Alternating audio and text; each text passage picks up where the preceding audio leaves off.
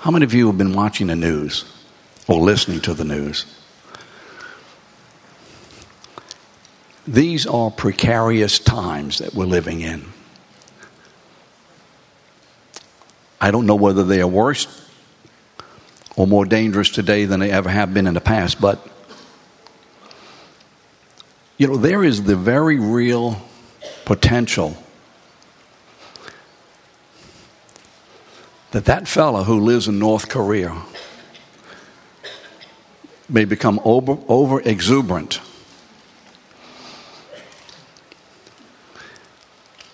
And press buttons that he shouldn't. Is this true?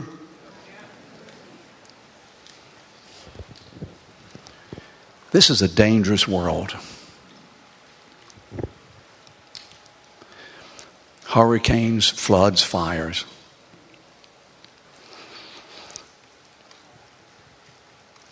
But for those of us who belong to the body of Christ, mostly, it's the opposition of the enemy. And there are folks who are living in areas of this world, they don't know whether they will see their mom and them tomorrow because of the gospel. They don't know whether their children will not be arrested and tortured. And what do we as God's people do as a spiritual ministry to strengthen ourselves and be encouraged and fight against fear and anxiety, anger, frustration, all the issues that are the result of weak faith. What do we do? Suppose this country were overrun and invaded, and all of a sudden we are all in a very bad circumstance. What do we do?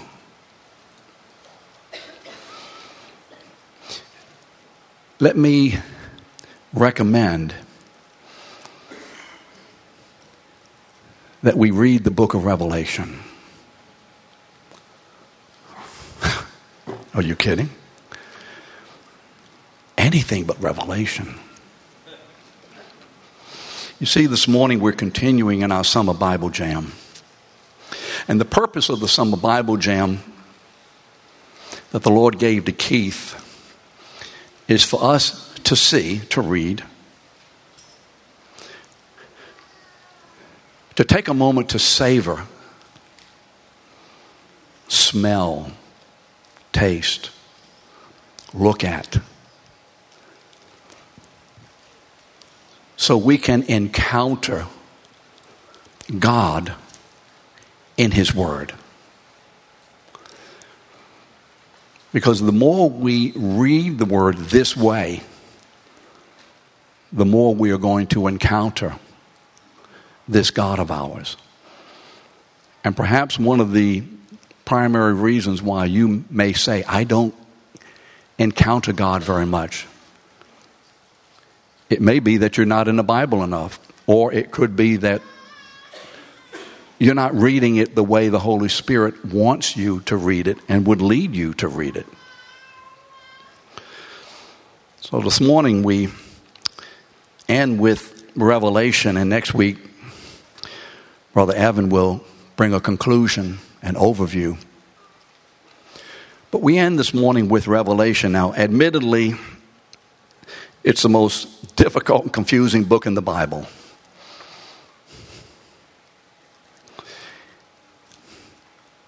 Is there a rapture or not? Some say yes, some say no. If there is one, is it at the beginning of the tribulation or is there or at the middle of the tribulation or at the end of the tribulation? Will there be a thousand year reign literally or is this the, all of these questions? Who are all these strange creatures? What is all this about?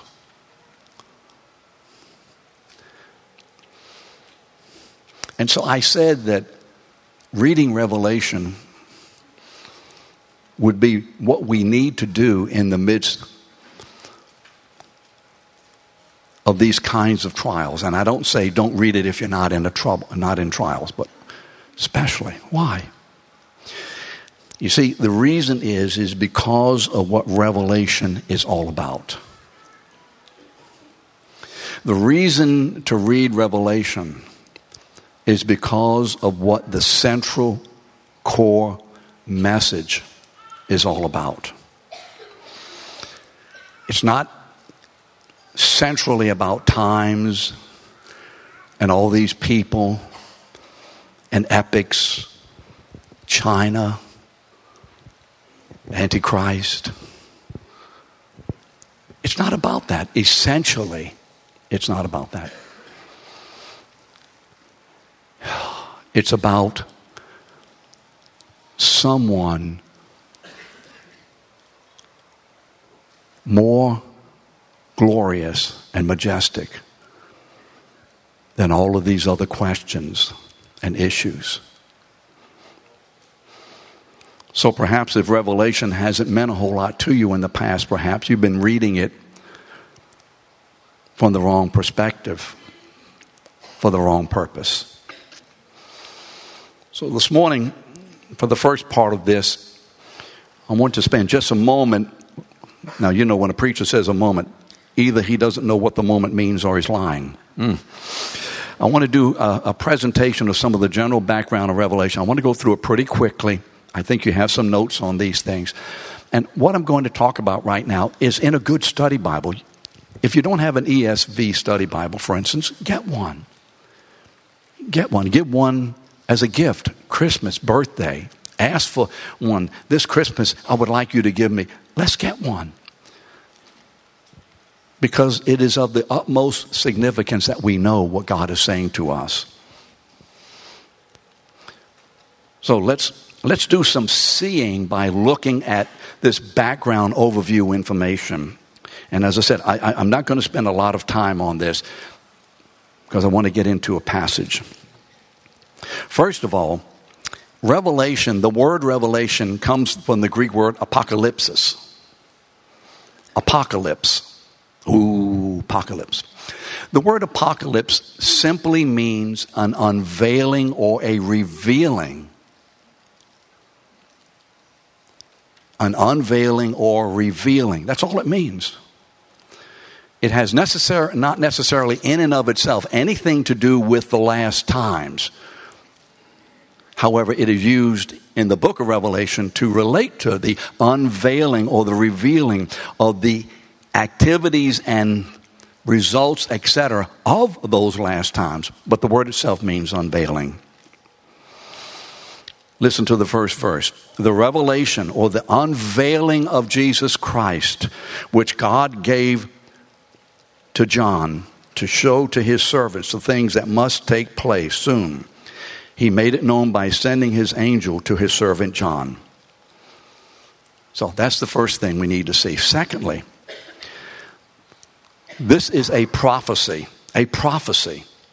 Verse 3 Blessed is the one who reads aloud the words of this prophecy. Now, there are two issues concerning prophecy that we want to make clear concerning Revelation. Revelation is a prophecy that contains foretelling. Here's what's going to happen this, this, this, this, and this. And it is also a prophecy which has instruction in it. You remember the prophets of Israel. Most of their prophecies were directed toward Israel and the days where they lived and the events in which they were involved and had instruction, but then they were giving events that are coming. So Revelation both reveals and foretells the events that precede the return of Christ at the end of the age. It's an epistle. Remember, Pastor Keith talked about an epistle. Simply put, what in verse 11, write what you see in a book and send it to the seven churches. What is an epistle? It's a letter. I don't think I need to go into any more detail than that. However, to the millennials and so on, a letter is that which on a piece of paper you take a pen and you write things down and you say, Dear so and so, and say, Love always, and you put your name. That's a letter. Or in the modern vernacular, revelation is an email to the church. Whatever. Does that help some of you know now what an epistle is? The author, who, who, who is the author of Revelation? I didn't say who wrote it down, who's the author?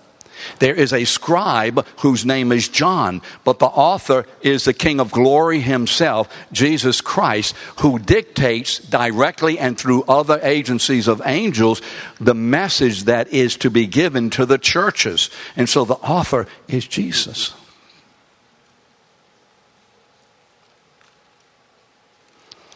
The date. The date is probably the mid 90s AD during the reign of Domitian.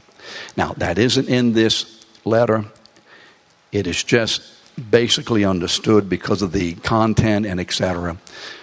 Domitian was a Roman general who became the emperor. And when a Roman general became an emperor, they were much, much, much more severe on anyone who did not proclaim that Caesar was Lord.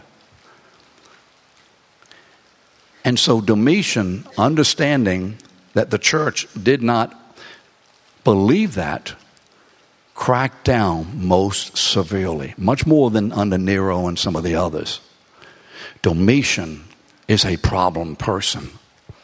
And so the church was undergoing severe persecution, destruction, and death. Now, that's important to know because this is the reason Revelation is given to John to write to the churches. Because it is God's message. What is going on? How am I to live through this? Where is God? You don't have to raise your hands, but I think that there may be some this morning, you may be thinking that in a couple of particular areas of your life. Where is God? Perhaps you have thought that. Where is He? Where is He? And Revelation is God's message via His Son to John, telling the church where He is, who He is, what's going on and how he brings it to conclusion. That's what Revelation is all about. And so in verse 1, the rest of the verse is a revelation of Jesus Christ to show his servants, the church, the things that must soon take place. So, Revelation, if you would, is a message of, and I've listed five things from the verses God's triumph in Christ. I don't know whether you know this or not, but God wins. No, seriously, God wins. How many of you watch the Saints several years ago when I think it was New York, we were playing in order to get the NFC title? Wasn't that, was it New York? Sorry, I can't hear you. We were playing Minnesota to get the before going to the Super Bowl. Okay, I knew it was somebody. Well, at least I knew it was somebody. What? What? What? Terrence is making fun of me. I don't like you. I don't like him. He's always looking down on me. He's six foot five. He looks down on everybody in here. and so I was upstairs in my room not watching it. I get too nervous. Mayo, I, I had to go away. But downstairs, the TV's on, and I hear, ooh, ah, oh, ooh, ah, yeah. My wife is watching. And faithfully, she dashes upstairs and said, We won. And I was waiting for the punchline. in the midst of watching that contest or other contests, how many of us can ask, Where are the saints? Do you know what I mean, Donnie? You know where they are, but where are the saints? In other words, what's going on? Are we going to what? Now, knowing the end, I could then watch the rerun very calmly. You know why? It's the same events. Well, I could read about them calmly. Why? Dan, I know the end. Church.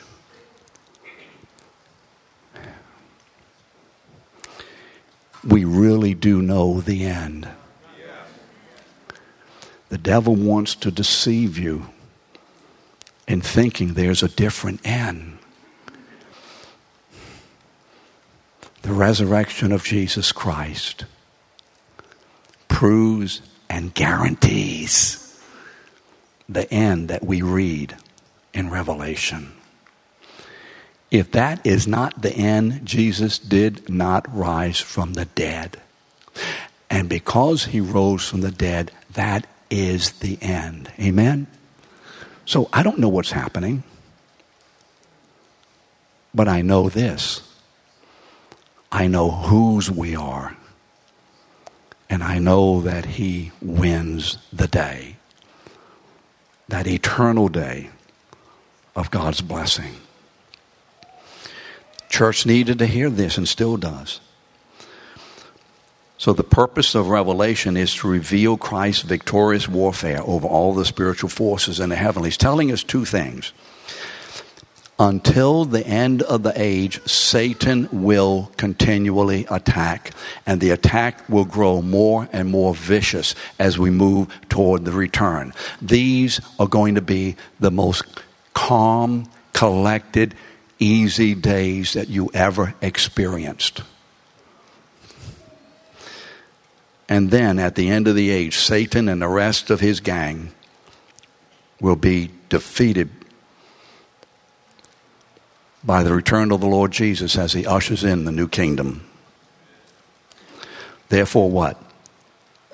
Be steady, be assured, hold the course, stay in the boat, maintain the faith our God is with us, is for us, and wins. That's a message I need to hear now. Yes, you may clap for God. Yes. It's true. We meet with people all the time whose lives Satan is seeking to destroy their faith we meet with people who are overwhelmed with their sin and feel like, oh, everything's over. Look what I've done. We meet with people who feel that all of life and hope is gone. Stay the course. God is with us, God is for us, and He will take us all the way through in victory. Amen. This is what we're getting from Revelation. The revelation is in three parts what you have seen, past, what you are to see, present. I'm sorry, what you are seeing, present, and what you're going to see, what's taking place in the future. Now, here's the problem with Revelation all these symbols and visions and signs. You know, they're four living creatures. Oh, good night. There's a lamb who sits on the throne. There are four horsemen. Where, where is John getting all this stuff? Or rather, where is Jesus getting it as he gives it to John through a vision? Well, he's getting most of it from the Old Testament. And so he's writing to a people who know their Bible. And so when he reads about these horsemen, he remembers Zechariah when he reads about a lamb sitting on the throne, he remembers Daniel. When he reads about these creatures, He remembers Ezekiel. So these symbols and these visions and signs, for the most part, are taken from the Old Testament. Now, these are not explained, they are just referenced and used as genre or literary tools that represent real events and real people.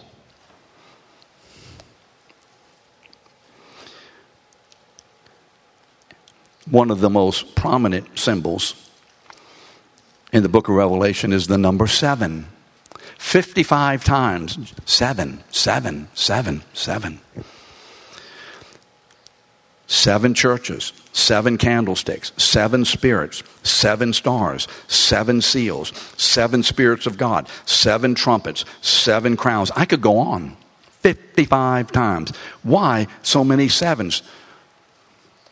Well, if you were to look at Genesis chapter 2, verse 2, the Lord completes creation, and then what does He do? What does He do? He chills out.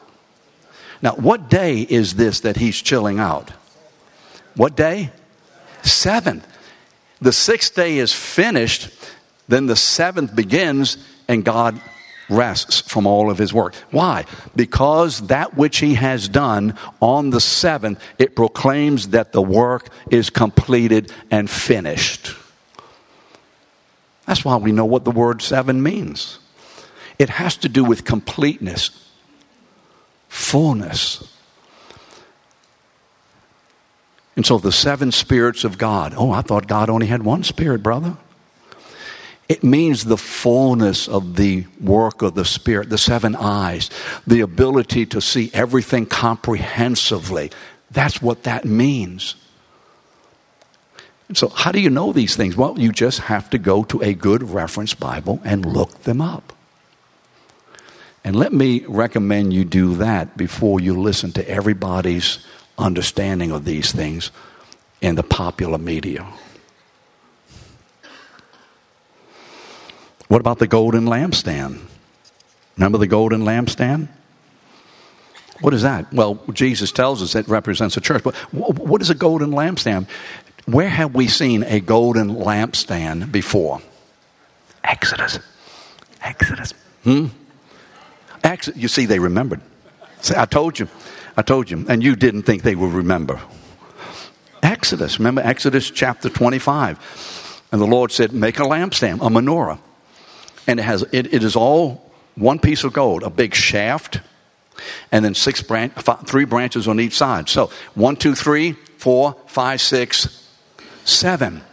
It has to do with the fullness of the light of God. And so seven candlesticks talks about that. So the churches are the lampstand. The seven churches are seven lampstand. Why? Because the church is the light of the world. And so, what the Lord is saying here is write to these churches in Asia Minor, seven of them, because they represent the full church, the complete church. And from Matthew chapter 5, we remember Jesus says, You are the light of the world. So that's some of the significance that we need to be aware of when we read Revelation. Now, with that scanty background, let's turn to chapter 1. So, everybody has a Bible, turn to chapter 1. Now, do you notice in your notes no verses are given? Anybody see that? What do you have on that page? A bunch of lines, don't you? Did we put lines on it or just space? Hmm. Okay. I did that purposefully for this reason. I know where I want to begin and I know where I'd like to end, but I don't know where the Lord will agree with me on that. And so, what I want to do is merely take a passage and walk through it together. And let's see what the Lord will show us. Now, look. We read the Word of God God gives us His Word so we can experience Him. That's the essence. that we may know his presence is with us. Otherwise, why am I reading the Word of God? Who cares about it? If it's not the means of God, by the Spirit of God, to do two things bring me to Him and Him to me, and to unite us together in relational fellowship.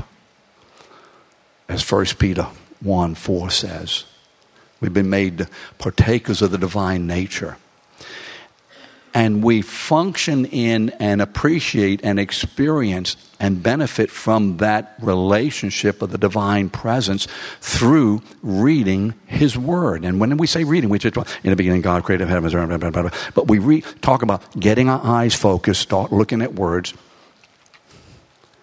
and then allow the Spirit to be connecting to our minds what that word is saying to begin to give us understanding, seeing, and when we begin to get understanding, to stop for a moment and contemplate what that means to me. And as I contemplate what that means to me, of who God is and who I am and what He's done and how He's using me, then I can begin by the Spirit to encounter this God on a personal basis. That's all I want to do today. I just want to walk through a few verses this morning in chapter 1. And I want to encourage you this. There are two ways, or maybe more than two, at least two ways of reading your Bible. Both are necessary. Not one better than the other. Both are necessary. We need to read through the Bible. We read, need to read the books of the Bible. You know, Yesterday I read two chapters. Today I'm going to read three chapters, and tomorrow, whatever it is, going through. But there's also in the midst of that reading, and if your schedule doesn't allow it, then maybe at another time of the day. As I'm reading through it, be aware of God's desire that as we read the Word of God, we encounter the God of the Word. Otherwise, it becomes miscellaneous information to us, and there is a spiritual benefit in it, but the blossoming benefit, the blossoming benefit is knowing our God in such an incredibly personal way. And it's done by seeing, savoring, and encountering. So let's do that for a few minutes. As I said, look at your Revelation, look at your Bible, Revelation 1. And the first several verses introduce John. He's in the Lord's Day in the Spirit. Okay, fine. Verse 5. By the time we come to verse 5, revelation of Jesus Christ begins to be introduced. And John begins to identify this Jesus Christ, whom he has mentioned in verse 1, the revelation of Jesus Christ. So in verse 5, he begins to identify him.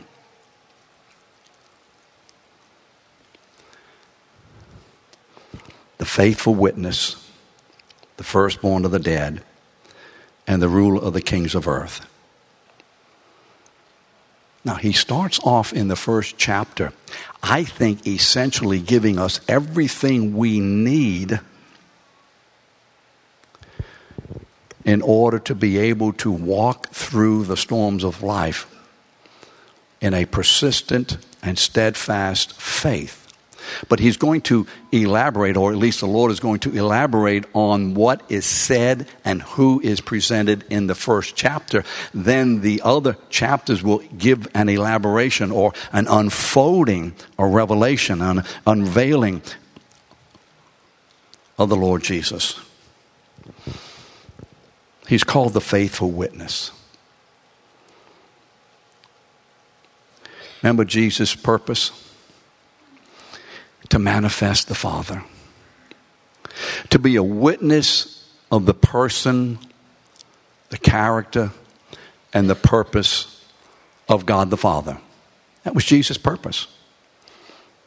That was the kernel purpose of the Lord Jesus. His kernel purpose was not to seek and to save those who were lost. That was the means of accomplishing his purpose. His purpose was to manifest the person, the character, and the purpose of his heavenly Father. And how does he do it? He does it in saving God's people. And so you remember in the Gospel of John, chapter 14, Jesus says, I'm going away. And Philip says, At least before you go, can you show us the Father? Can you show us? Can you unveil the Father? And what does Jesus say? Say, have I been with you this long, Philip, and you're asking me to show us the Father? He who has seen me, I'm going to turn it around in this terminology, has had the Father unveiled to them or to that person. So Jesus came to unveil, reveal the Father. And so, how do we get to know the Father? We must then have the person and work and character of Jesus unveiled to us. And in so doing, we get to know the Father. He's the firstborn of the dead, the, rulers, the ruler of the kings of the earth. Now, stop for a moment. You're reading your Bible. The rent is due, and you don't have the money. You've just got a very bad diagnosis. You're going through a terrible relational strife. You may lose your job. I don't know. Stop at this word. And it says this the firstborn of the dead and the ruler of kings on earth. Now that's easy to read, easy to go through. I read chapter one, I'm off to chapter two and three. I've got the churches down. Now I'm getting into this. I'm moving along. Well, you just miss a huge revelation. What does it do to your soul, to your mind, to your heart? What does it do to your fear, your anxiety, and your uncertainty? To read that this one and I'll explain the firstborn in a moment, is the firstborn of the dead, and he is the ruler of the kings of the earth. What should that do for you? What should it do for you when you see that, savor it, and think about it? And then allow the Holy Spirit to begin to make that statement real in your life over and against whatever it is that you are facing, or over against anything that is facing you. What should it do to you? Can anybody help me here? What does it do? When I am in a sinking boat, at least from my perspective, and I know that Jesus is the boat and he doesn't sink, and I'm told that. What will it do to my assurance? I may take on water, I may gulp a little bit, but this boat will not sink. It will get to the other shore. That's what that should say. Do you? Hmm, I want us to feel it. I want us to feel this. Not interested in just speaking the word and moving through if we don't feel the presence of God, we have missed much from God. The most wonderful statement we can make when we leave this room in here and leave this morning, this afternoon, is this I met God. I met God. What does the firstborn mean? The firstborn, Jesus Christ is the firstborn. It describes his sonship. His sonship. What does that mean? You remember in Exodus, chap- Exodus chapter 4, the Lord says to Moses, Go tell Pharaoh, let my son go. Well, he was talking about Israel. My firstborn son, let him go. So when the Lord uses that word firstborn son, it means that distinctive group of people who personally belong to God according to his predetermined desire and decision before the foundation of the world. God has a people. So it means sonship. So Jesus is the Son of God. And he's not only the Son of God, the divine, eternal Son of God, he's also the ruler. He is also described as having the highest rank. And this verse here, this part of the verse comes from Psalm 89 27, where the Lord says this I will make him, talking about David, but David, remember, is a symbol or a foreshadowing of the one to come. I will make him the firstborn. David wasn't the firstborn. It means I will make him my son. Relationship. Sonship in the Bible, spiritually speaking, has to do with relationship, not begetting physically. It is a relational term. Relational term. And I will make David the firstborn, the highest of the kings of the earth. And that's what he promises to make Jesus. There's no one higher. You remember in Philippians 2? After talking about Jesus humbled himself even unto death on the cross, what does Paul say? Wherefore also God has what? Given him a name above every name. That at the name of Jesus, every knee shall bow of things in the heavens and on the earth and below the earth, and every tongue shall do what? Confess that Jesus Christ is Lord to the glory of God the Father. Why is this verse here? When the church feels it is being torn apart and it is helpless and hopeless. The Holy Spirit wants us to know something. You're God's people. And God has a purpose. And you're not going to be lost. And you may have to go through some terrible times. But there is the hope and the certainty of Jesus' return. God will not let us go. He will hold on to us even when our grasp lets go of Him. It says, firstborn of the dead. Jesus declared his rank and his role in the resurrection.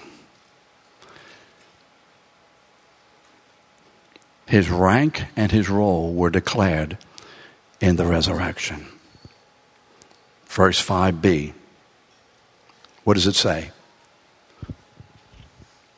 Who loves us?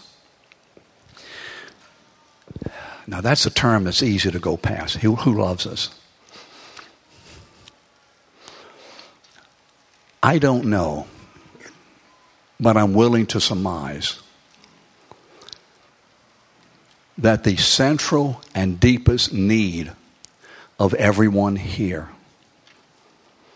is only one need. Only one. The central and deepest need of everyone here is only one need. Billy, it's only one need you have. Charlie, one need. Daniel, it's only one need.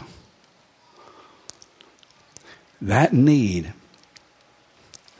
is to personally experience the love of the Father.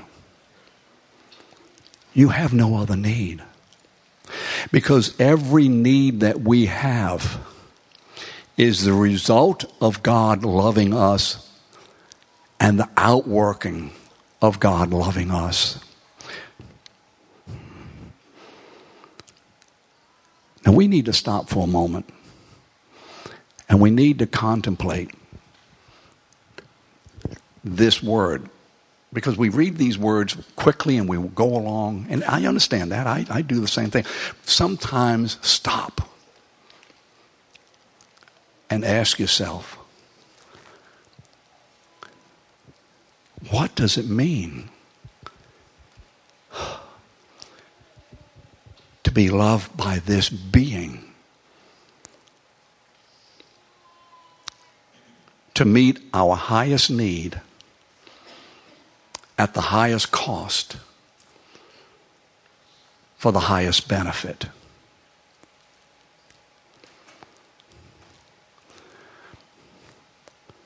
What if the Holy Spirit had not stopped in your life or in my life and personally invaded us with the loving forgiveness of God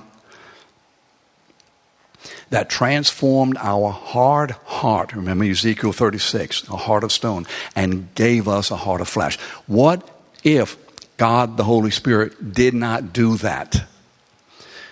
Is there anything in your life, any relationship in your life, any activity, any future, any, any hope, anything at all that can take the place of God not loving you? Would anyone in here say, well, you know, I would trade God's love for whatever?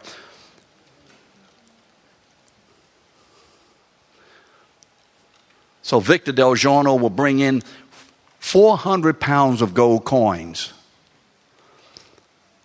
Is it worth it? The single biggest need is the love of God. I remember I was not raised in a family where we experienced parental love. Wasn't there. And as a result of that, for years, raised, sorry, lived with a twisted, self centered sense of me. Now, that happens and is the case with every unbeliever, but in some, it's more active and obvious than in others. I never had the experience of feeling genuinely cared for, appreciated. Wasn't there. But God.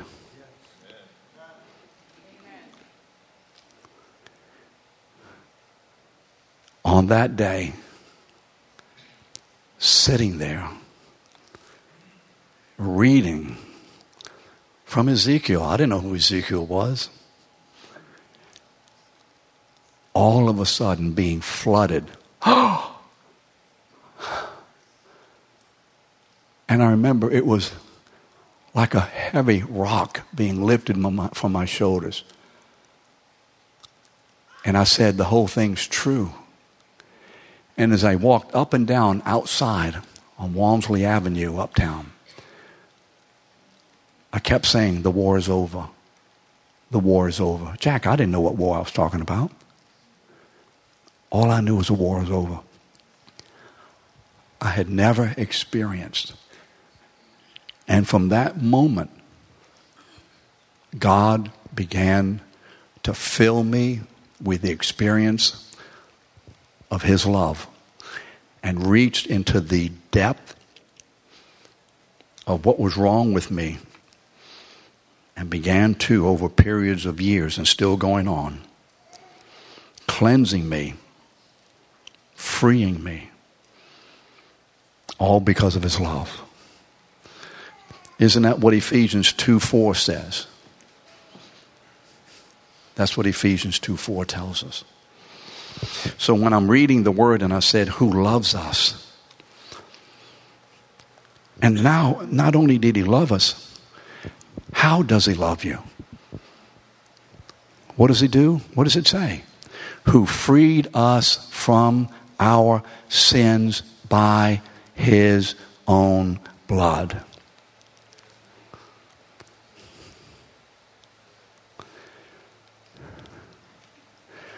We need to ponder these and, and experience God in these things.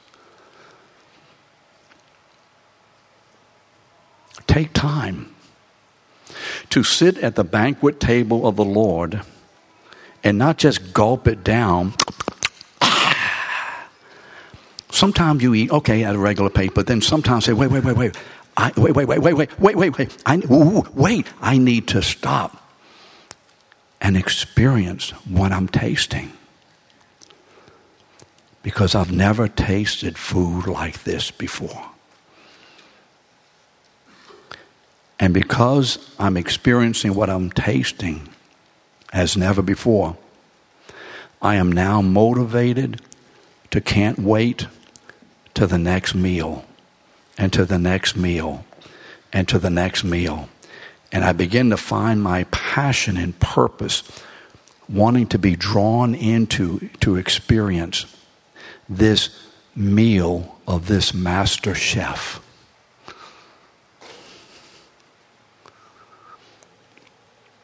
Perhaps we don't read our Bible sufficiently or don't consider it so important because we have not tasted the meal that way. But we've gone and kind of gulped it down. And so, what is the result of us having been loved as He forgave us our sins through His own blood? What is the result? Remember, I said the greatest need, who loves us? The greatest cost, the cross. And the greatest benefit to us, what is it? And as a result, who are we today? A kingdom of priests. A kingdom of priests unto our God. Yes, Satan may think he is ruling our lives. And it may seem like God is not the ruler of our lives, but he is. He is. In 6b, the verse says, To him be the glory and dominion forever and ever. Because this is the proclamation of our vocal cords to exclaim to God what he deserves our worshipful praise and adoration. This is why God gives us this word or every word in his Bible.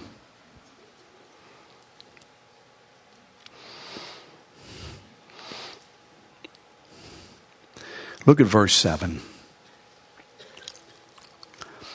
Behold, He's coming back with the clouds.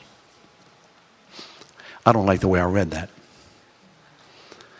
Behold, behold, behold, he is coming back. And he ain't going to be alone.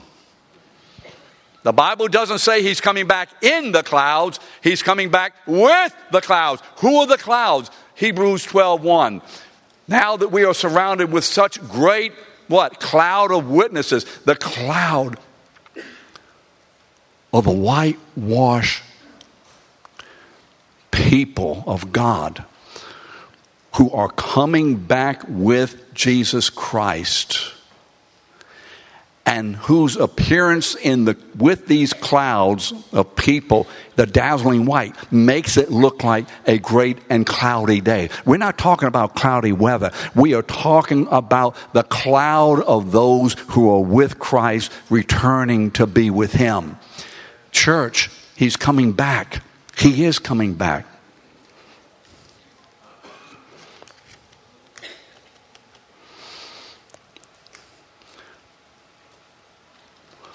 Verse 8 I am the Alpha and the Omega. Remember the Greek alphabet? That's about all I know of it. Alpha beginning, Omega what? Ending. What is Jesus saying here? Wait, wait, wait. He's just not giving us a foreign language, he's teaching us something about himself. I am the beginning. But where do we see that? Genesis 1 1. In the beginning, God. John 1 1. In the beginning was the Word. And the Word was with God, and the Word was God. Then moving down to verse 14, and the Word became flesh and dwelt among us, and we beheld His glory, that glory as of the only begotten of the Father, full of grace and truth. He's coming back. He's coming back.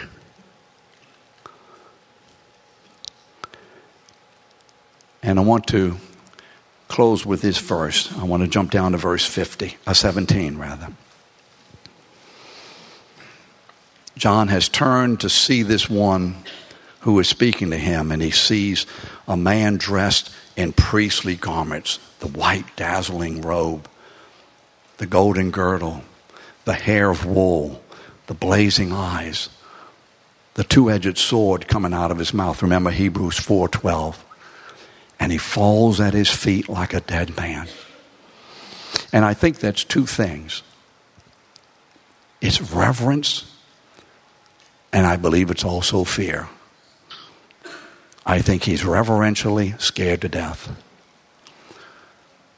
But the question is this when we read the description of this man, this heavenly, exalted, ruling, and returning man, when we read these descriptions, is anything like that happening in my heart and mind as happened with John? Oh, well, no, I have the grace of God. No. He is experiencing the grace of God as a living human being more than any of us will ever experience it. And what does he do? He falls as a dead man. And what is Jesus' word? Hey, what you doing on the ground? Get up. Don't you know you've been free? Don't you know you're a child of God? Don't you know? Don't you know? Sometimes we know it too lightly. He says, Don't be afraid. Don't fear.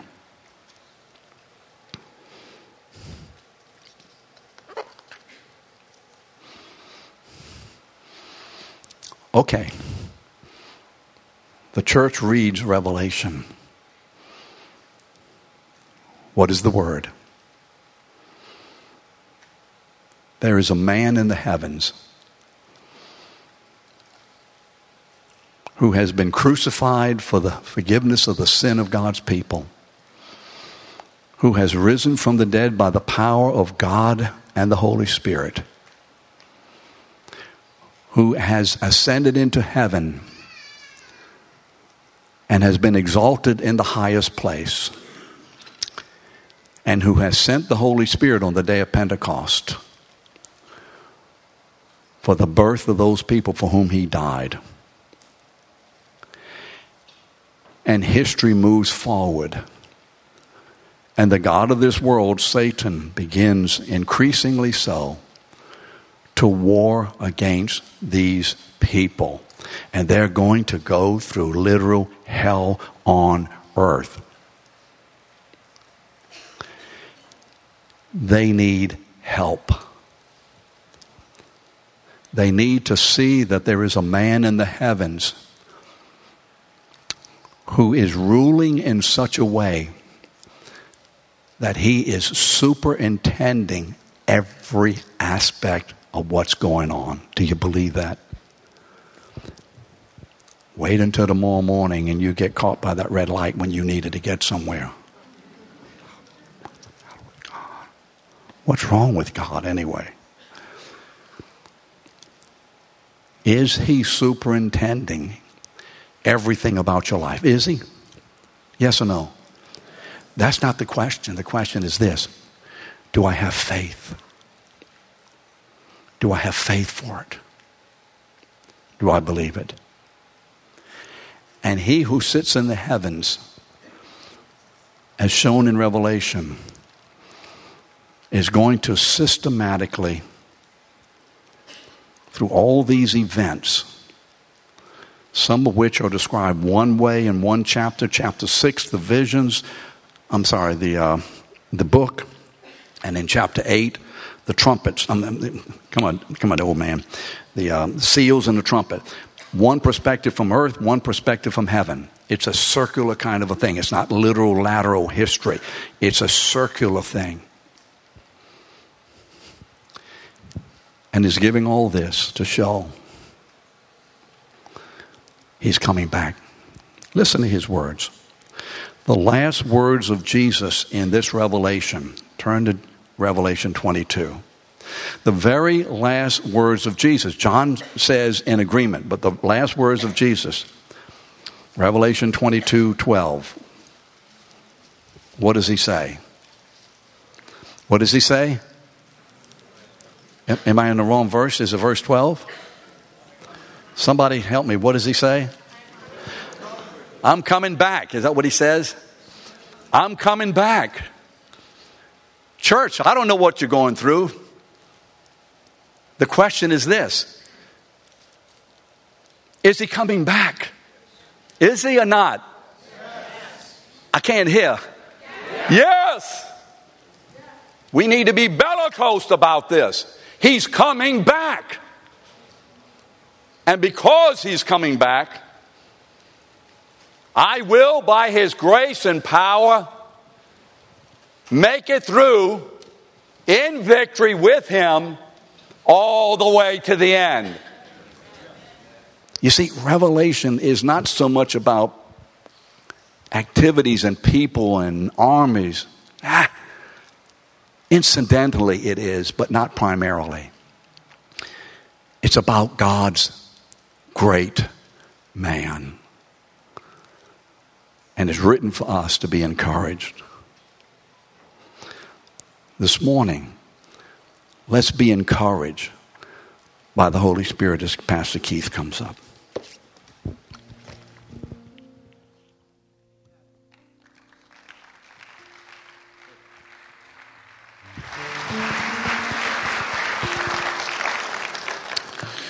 just give us an opportunity to draw near to the Spirit because one of the things Peter mentioned and that we've been studying as we study the Bible is in an amazing and terrible thing that we can read the Bible from a distance. And we can hear some things that didn't affect the way I'm going to walk out of this meeting. It didn't seep in and adjust my mindset. So that's got to be done personally. The preacher can't do that. He can't create your response, and he can't make you come near. Can just set something out there and sit it here, and then you can decide do I want to be near to that? So, can we just give the Holy Spirit just a moment? I'm not going to take long to do this. I just don't want any of us to be unengaged because this is what we're seeking to do. We want to encounter God now, right? So, let's just be quiet, maybe bow your heads. Listen. Let God speak to your setting. I just I had two particular impressions the maybe share and have us ponder of the many revelations that are given about this one person to whom everything is coming back to. Lord, at the end, it all comes back to you. And it's all about you. And the heavenly future that we have is all centered on who you are. And we're going to be delighted. And we're not going to be bored. And we're not going to be distracted. We're going to be in amazement and wonder. And you are going to be all that we could ever hope for. And Lord, you shared these things with us today so that we can have some of that now, here. But Lord, in this room are some who read those words to him who loves us, to him who loves us.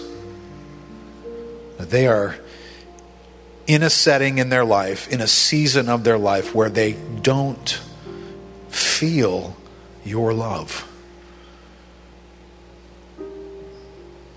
Maybe you're here this morning and you are more aware of your desperation to be loved by others than you are aware of the greatness of God's love for you. And you feel the weight of persuading others and hoping for others, hoping for others' affections upon you, hoping someone that's really important in your world will turn their attention to you and give to you a sense of care and notoriety and you're special to them they have affections for you and, and you live every day wondering whether that guy or that gal is going to do that in your life whether your children or some group is going to be that in your life and it's a source of struggle and disappointment and heavy emotions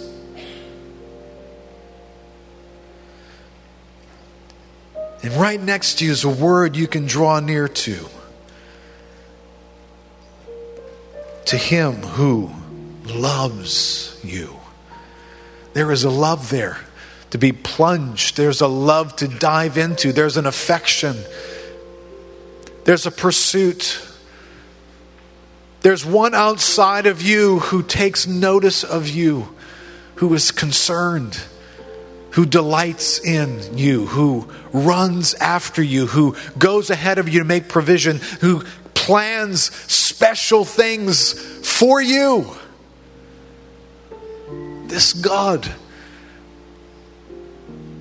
He has a, an abundance of that for you. Come near. Come near this morning, right now. Come near. Draw near to this God. Draw near to this God right now by turning your attention away from those that you're seeking to obtain their love. You're so desperately after their love. Can you put them down for one second? Can you right now mentally put them down? Say, Lord, right now in this holy place, I don't want to be obsessed with their love. I want to look to your love. I want to put down my need for their love. I want to turn to your love. God, remind me. Pick my face up and pull it towards yours. And let me gaze upon the God who loves, gives, pursues, nurtures, delights, has affection for me. Because one day, Lord, when we see you face to face, we will not be obsessed with anybody else's love. We will not be gazing out into the audience to, to find him or her or them to see do they love me?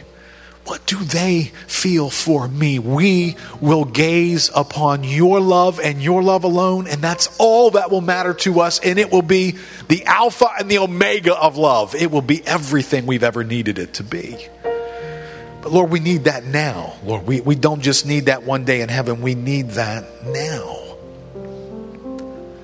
So, Lord, when we read your word, when we come near to your word, Lord, dislodge some things that are in the wrong parking spaces. Things taking up your place in our lives. Lord, things that have grown too important to us that we are looking to, and chronically we live in disappointment, in fear. Here, Lord, you, you park here. Lord, this is your spot. And let us look to you. Lord, let us be aware this morning as we leave from this place. There is a God who loves us. And in the end, when everything is summed up and the lights are turned out on this place and we engage a new heaven and a new earth, Lord, in that day, all that will matter to us is your great love. Lord, give us a taste of that now. Free us from the things that control us and the fears that we have by turning our attention to that great love. God, we thank you for nearness. God, we thank you for interrupting busyness and distractions and letting us hear those words come from you, letting them be deposited in you, letting you rehearse with us all the ways in which you have demonstrated your love for us. God, this morning we say thank you. Lord, we, we venture back out into our week. We venture back out into our lives, the settings where people are around us that we're tempted to look to their love to make us whole. Lord, send us back out there this week with a mindfulness, Lord, that only your love ultimately can make us whole. But I believe that'll change our week this week. It'll change how we love others. It'll change how we look to others. It'll change who we're going to be in others' lives because you you have been to us what we have needed you to be. And that was right there in your word all along for us to experience. So, Lord, thank you for opening our hearts and opening our eyes. In Jesus' name, amen. Amen. God bless you guys. Have a great, awesome week. Hey, small groups, don't forget your small group starts. I think tomorrow night's first one.